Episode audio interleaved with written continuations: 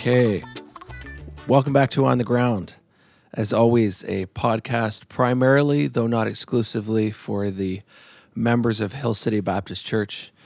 Al doesn't like me using alumni, so I'm not going to use that anymore. yeah. Um, I'm here with my friends Malachi McCavney, the soul of the show, Alex Klusterman, and Matthew Matteo, whose real name, by the way, or whose first name is not Matteo, but actually Matthew. That sounds simple, but it's it's taken me some time to to kind of grapple with that. Is this like a lot of people just know you by your last name? Is that the case, or your last name is Matteo? Yeah. Yeah. And I'm fine with that. It's Okay. just there's a lot of Matthews in my class, so it kind of stuck with me. Right. It just assumes a level of familiarity. I'm not sure we've arrived there yet, but That's okay. We'll get there. okay. All right. um, well, we're continuing our discussion on time management. Um, last week, we talked about how efficiency doesn't automatically equal fruitfulness, uh, which is really what Christians should be concerned about. Um, our end in obedience to Christ isn't just output, it's not just how fast or how busy we are. Uh, are we living moment by moment before the face of God, uh, conscious of Him, living in the fear of Him? Uh, our posture as it concerns that determines the quality of our obedience. Um, it's not just about getting things done.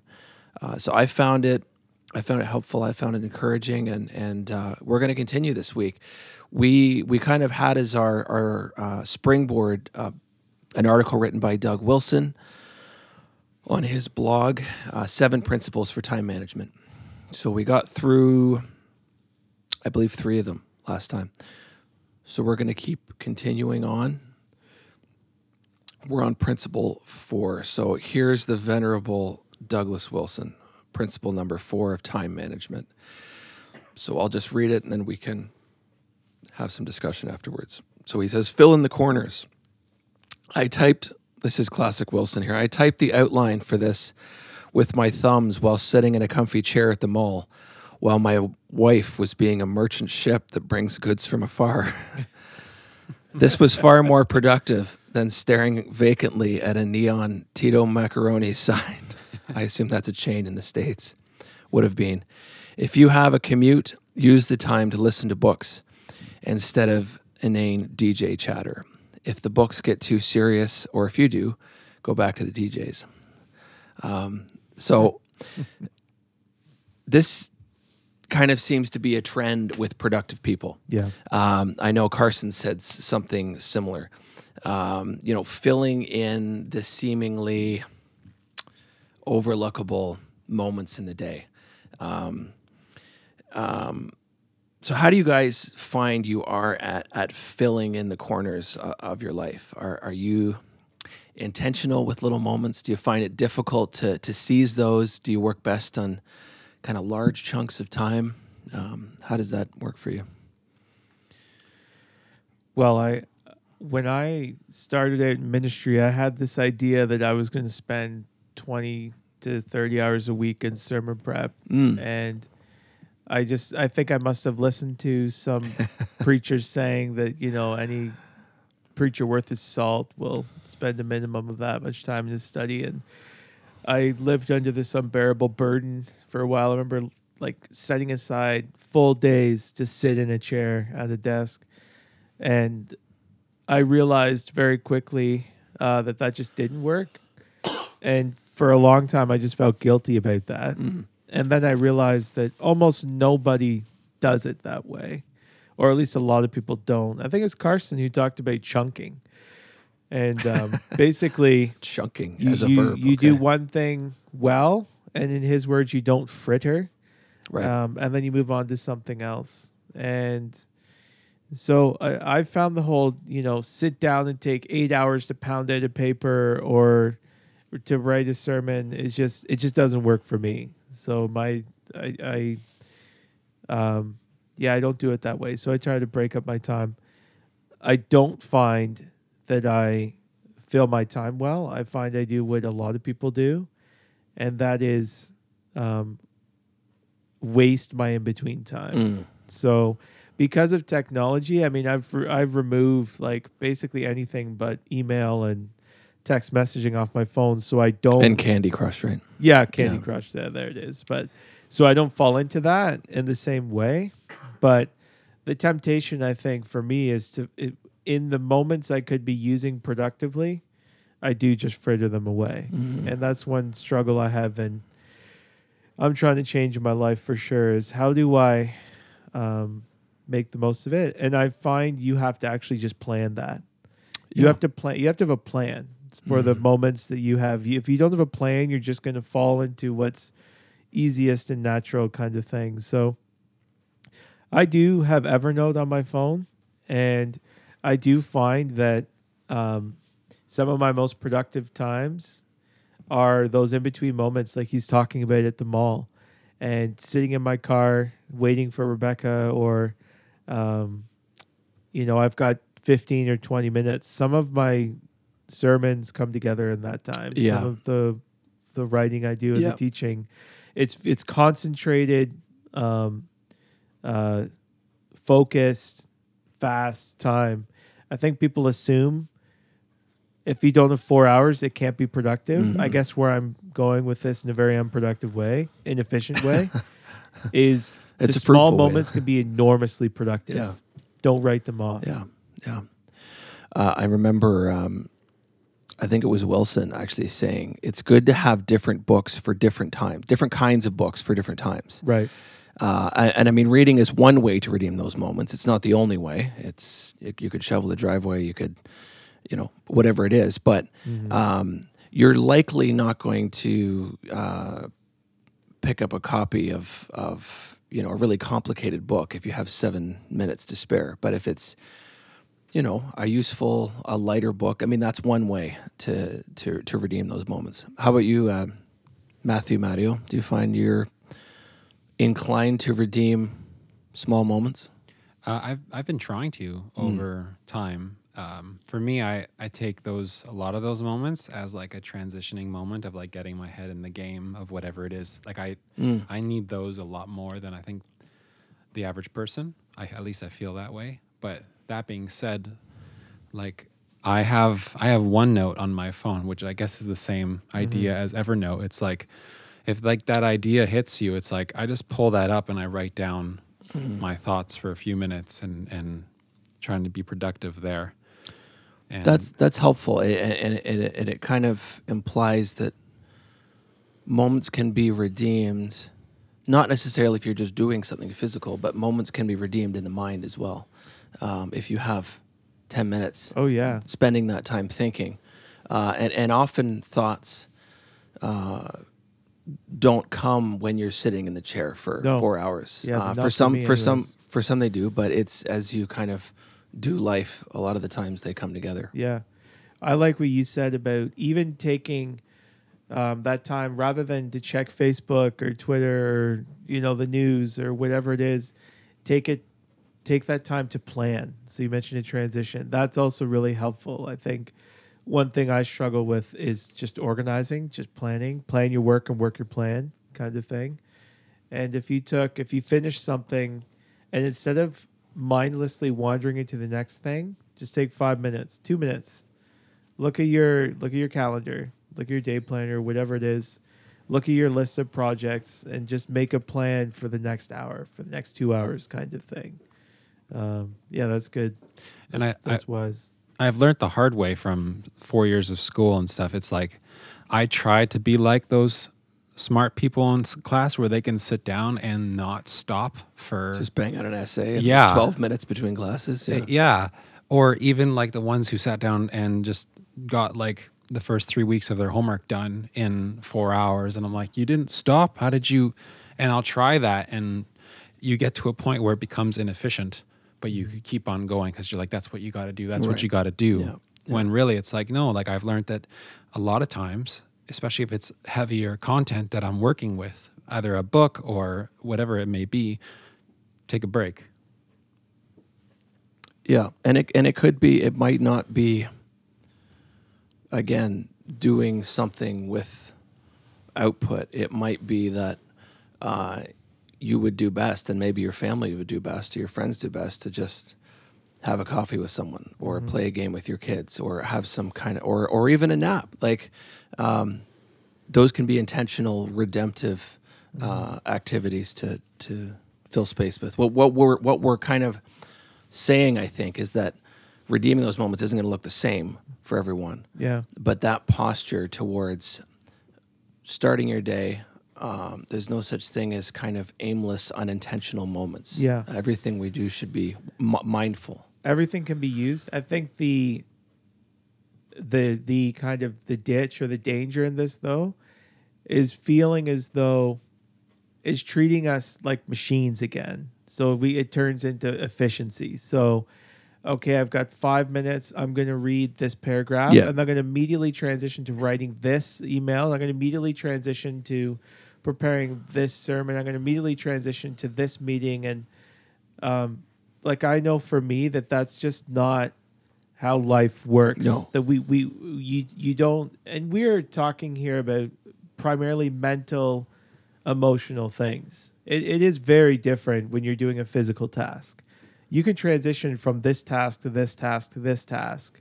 Um, I mean, knowing, I mean, I've done this, and you could do that all day. But I know for myself, I tried to focus on efficiency a lot, and the kind of work that I do, efficiency kills it. If you're if that's your your only aim Yeah, is yeah, yeah. efficiency, yeah and we talked about that last week's Yeah, yeah, podcast. so check that, that. out. But um, we probably should have had moms on this podcast because I find moms are like the best at yeah redeeming no that's every very true moment of that's the very day. true yeah um okay well i had another question there but i'd like to move on to uh number five which which wilson says plod Keep at it. Slow and steady wins the race. Truisms are true. Work adds up, uh, provided you are doing it.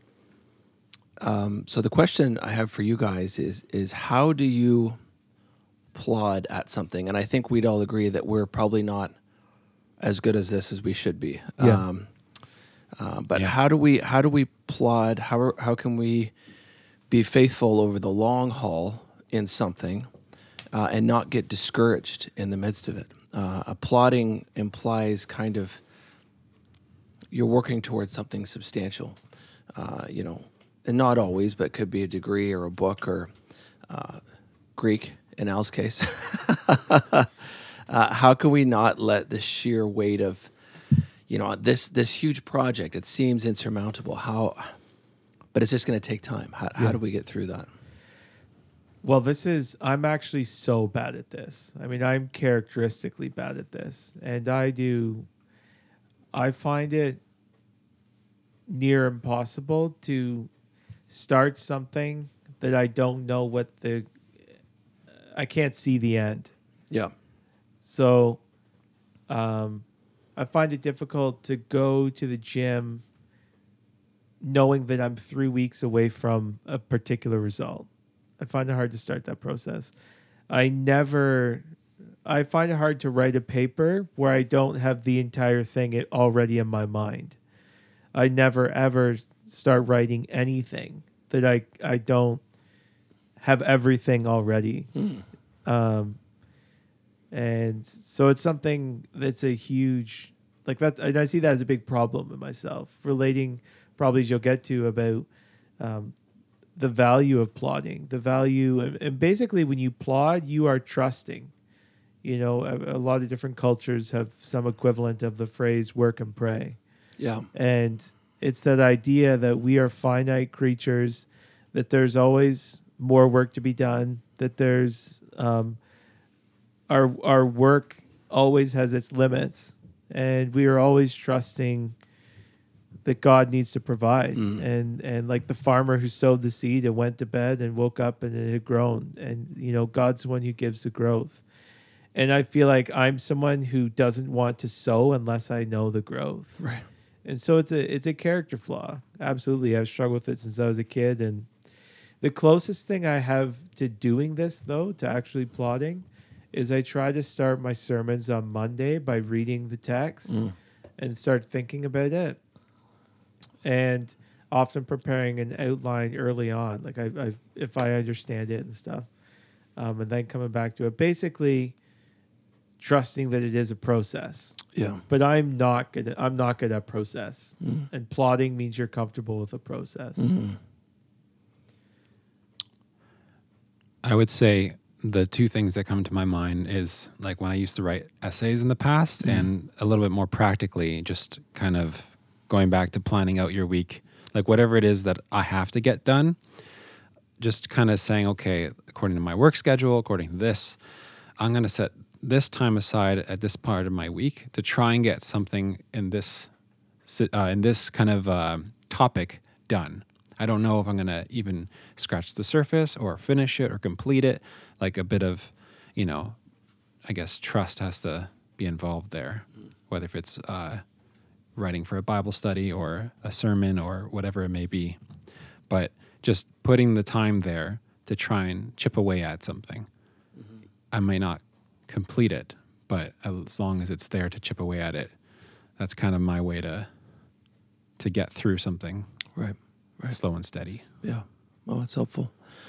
Um, so just thinking, I'm just thinking for Christians. I mean, we're thinking of big projects. I mean, what bigger project is there than the process of sanctification, the process of, of Christ likeness?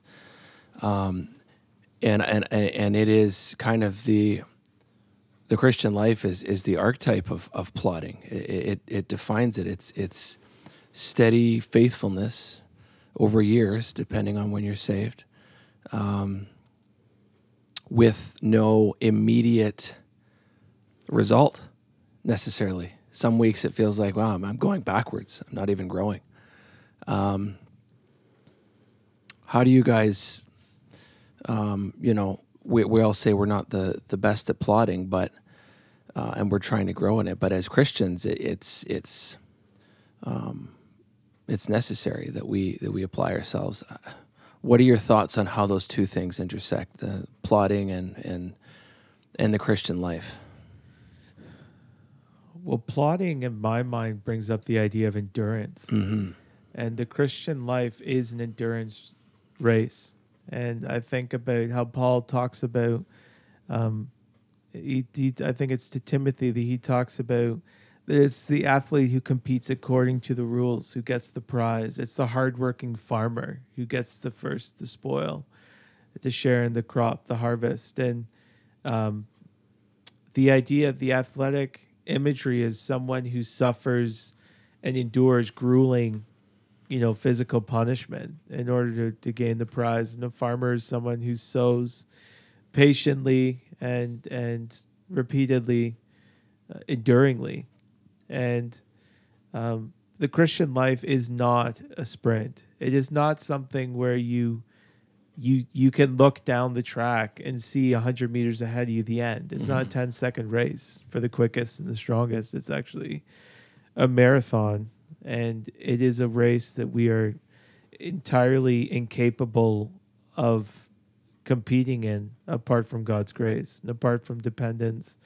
And um, that's why I think Paul says, I'm just looking here at his, in Romans, uh, we rejoice in our sufferings, knowing that suffering produces endurance. Endurance produces character, and character produces hope. And hope does not put us to shame because God's love has been poured into our hearts through the Holy Spirit who has been given to us. And um, endurance is absolutely crucial for the Christian life. So when I think plodding, I'm thinking patient endurance. That's what I'm thinking. I'm thinking trusting um, that God is able to do far more than we think or ask with our tiny labors. I think about giving up our little loaves and our little fish and sowing our little seeds and trusting that he will do something with it. Yeah. You know, it's a it's a it's a vulnerable position. Yeah, and and in the race metaphor we have in the first few verses of, of Hebrews twelve, um, the importance of of looking unto Christ, Yeah. um, and that is as as far as the Christian life, that is the means for endurance. That is Mhm. the means of of steadfast when when the project seems so insurmountable. The project of sanctification and, and likeness to Christ. It's it's living under the shadow of cross. It's it's looking to Christ and, and knowing that He, well, what a friend we have in Jesus. I, I'm just thinking of of uh, Pilgrim's Progress, which which actually which typifies, as um, Karen Swallow Prior says, typifies this virtue of endurance. Yeah. You have you have you know this Christian who's enduring swamps and giants and enemies and and yet every so often he gets a glimpse of the the heavenly city, or you know, um, there's these little markers that help him along the way. But Mm-hmm. sorry, Matteo, did you want to? I just I I wasn't sure if you were going to say something. No, Don't I- feel like you have to. no. Okay. Um, okay. So, someone once said that uh, diligence, or this idea of plodding, is is kind of the the unsexiest of all virtues. Mm-hmm. Um, you know, uh, why? Why do you think that's the case? Why Why is the idea of plodding, uh, uh, the idea of working towards something over the course of years, even. Why, why is that so agonizing for, for so Be- many people? Because plodding is sowing, not harvesting. I mean, we all Yeah. love, you know, the Royal Winter Fair. We love seeing the fruit, seeing the the uh, pumpkins that are eight feet tall, and oh yeah, and the horses that are eight you feet know tall. these magnificent creatures and and you know the festivities that come with it but what who celebrates you know the crack of dawn with a satchel around your shoulder throwing tiny little seeds into dirt like what I- what is there to, I to think they have celebrate? the machines for that now. Al. Yeah, I don't know I'm if they just- use a I'm just satchel giving. No, I know what you're saying. back- yeah, really It's two satchels now. Two two Yeah, satchels. yeah. but but plodding is the work Yeah. diligence is the work diligence isn't the fruit Mm. And it takes faith and wisdom to realize that you only get fruit through diligence.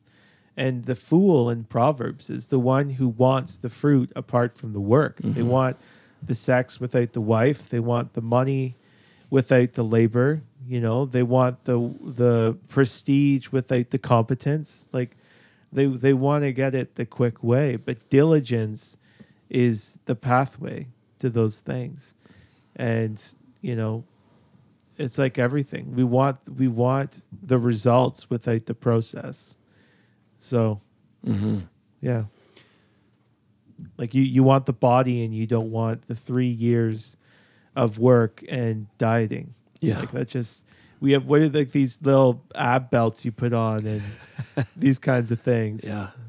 that's just no patience You can't see it, but I'm wearing one right now. Clearly, it's not working.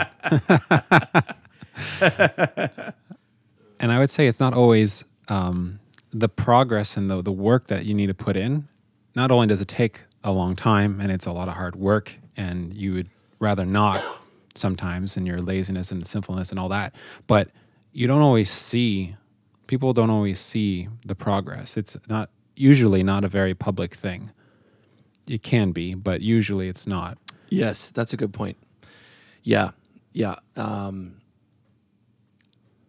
yeah. There, there's, there's no, you know, going to someone, going to a friend, and saying, "Oh man, I put in like, you know, three hours of just a, a seemingly mundane activity." It's like, wasn't that amazing? It's like, well, no, not really, but that that adds up. But it's not, it's not something that you know you talk about with people you want to impress. it's it's the hidden underground work it's uh yeah that's a good point and it takes faith it, it reveals what are you working for right if you're working not for man but for god then all of the hidden things are actually not hidden mm-hmm. but if you're working for man then diligence is just a waste of time Yes, yeah. because it's about the fruit it's about the results it's about the praise Yeah. and it's a, just an entirely different view of labor and, and we're called not to labor for men but for the lord and that helps us to realize that every you know drop of blood, sweat, and tears is intrinsically valuable. As Paul says in 1 Corinthians 15, because the resurrection, none of your labor is in vain. None of it. And so Christians can be diligent, trusting not that we will produce in ourselves all this fruit, that we can um, accomplish all these things, but that through us, through our persevering, our dying, our serving and sacrificing in faith, God will produce. A seed goes into the ground and it has to die in order to produce fruit. And that's the resurrection shows us. So, you know, we we can value diligence not only because that's the way of a wise person understands the world works. It's through the pathway of diligence. But also because of the resurrection of Jesus Christ, nothing is in vain. Mm. And that's incredibly freeing and and and affirming Yeah. and empowering and I don't empowering in the biggest sense of that word but for all of the unseen labors that Oh, yeah. are are uh, executed by uh, wives and, and laborers and, and students and, and well everyone Yeah. we all have those little corners that no one sees Yeah. And and we can be tempted to give them up because well we're in a culture where if you don't tweet something or f- Facebook something and get a bunch of likes then Yeah, what it's- do you have to it's show no longer for it? validated Yeah. um, but to to at the end of the day s- say well yeah maybe I, there's nothing amazing or radiant to to show but but God but God saw and Yes. he will one day bring all things to light Yeah. there's yeah there's two more but i'm just going to read. The seventh one is really good. It's uh, he says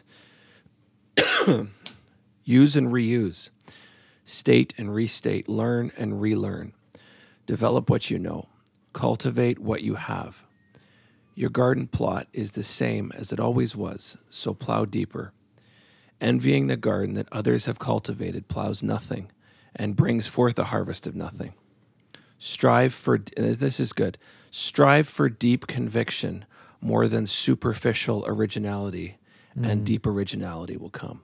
Mm. I think that's very profound. Mm-hmm. Um, striving for deep conviction and that means going deep mm-hmm. uh, and that means enduring in the process of going deep. That mm. means early mornings alone with the word and in prayer. That means that means hard conversations and and difficult books and and many different things. But um, we don't gain anything by envying others. I like how he says that. It's uh, god has, has given us gifts and and uh, sphere of influence and we we redeem that to the best of our ability. Yeah. Yeah, th- there's I appreciate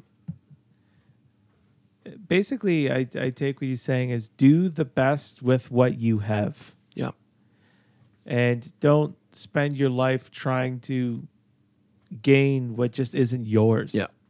Whether that be intellectual capacities, you know, breadth of knowledge and expertise, um, whether that be relationships and status and finances, just not that we don't labor and we don't work and we don't, um, but there's a difference between trying to get everything that everyone has and simply trying to be faithful with what you have and trust that God will increase that to his glory and um, work the way as it relates to this topic, you know, work to God's glory the way that works best for you. mm-hmm.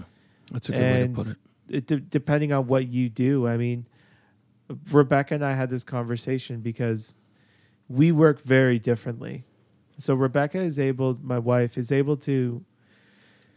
She is the epitome of redeeming the time. Like she can transition from teaching children to meal prepping to writing a blog on her phone to spending time in the word to she's able to compartmentalize and just I think women are also kind of gifted with that capacity as well, more than guys. But yeah she's Yeah. so good at it but Yeah. for me um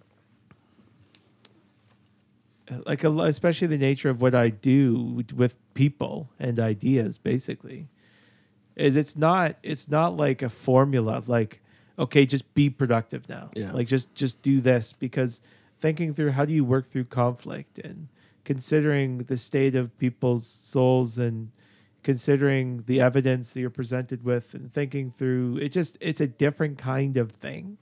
And early on in our marriage we we would just we realized that we approached work very differently. And we've come to appreciate the differences in each other. And she you know she finds it kind of annoying that i can pound out things really quickly but then i seem so but then it's like yeah but i also struggle so much at other times. Right. and it's it's like I need to certainly grow, but I'm never going to be her, and she's never going to be me, and she needs to serve the Lord and and labor in faith with what the Lord's given her, and I need to do the same for me, and and I think it goes for everyone. Mm. We spend how much of our lives do we spend wanting someone else's garden, rather than Yeah. cultivating our own and Yeah. and plowing deeper and and I love what he said. Like, don't in this information age, you don't need to learn and do and be more and more and more. Do better, better, better. Mhm. You know what I mean? Yeah. Do what you do better. Become more competent in what you do. See a man who is scaled in his craft, he will stand before kings. Mhm. And, you know, give yourself, Paul tells, tells Timothy, give yourself to these things. You know, persist in these things. Let people see your improvement. You know, don't don't get distracted. Don't uh, get involved in civilian pursuits. You know what I mean? Focus on what the task is that you've been given. Do it to the best of your abilities and get better at it. Mhm. Yeah, I was about to say the get better at it thing. Like when the garden, oh, the garden that you have, you know, go deeper. It's like, okay, this is these are the things that I am working in and working on, and it's like you can't always just do it one time. Like I can, I can remember from things I've learned in school, and it's like it learning it one time, and just that's it. I know it. I'm good. It was never enough. Mm. It was like, no, I got to put that into practice multiple times. Like, put this, um, even practically, just put this aspect or this principle or this, uh, um, this thing that I want to implement in my life. You know, I, I, it's not going to be like, okay, there now I'm good at this, or now I'm I'm efficient in this way, or whatever it is. Mm. Because again, we're talking about fruitfulness. It's like you have to work at that constantly and get better at the things that are in your garden. Yeah, yeah. I uh, one just as we close, this, this one quote keeps coming back to me. Uh, Flannery O'Connor, she's an author, but she, when she was young, she wrote in her prayer journal something to the effect of, "Lord, let me know my place and and do it with all my might, even if it's if it's washing the second step of the school." Uh, let me wash it and let me overflow with love washing it. Um, there's something to to that prayer Yeah. to to to ask God, and God is is gracious, and I, I think it's a request he he's pleased to answer that we use the gifts he's given us in in the area he's he's given us to do it in, Yeah. to do it with all our might, Yeah. to to not be distracted at all the great Yeah. wonderful things that everyone else seems to be doing Yeah. and and to look forward to the day when God says, "Well done, good and Mhm. faithful servant," um, by the grace of God. Um, well, guys, I, that was a, a good conversation. I hope that was helpful to to listeners. Feel free again to let us know any other topics, questions, concerns you have, and we'll talk at you next time.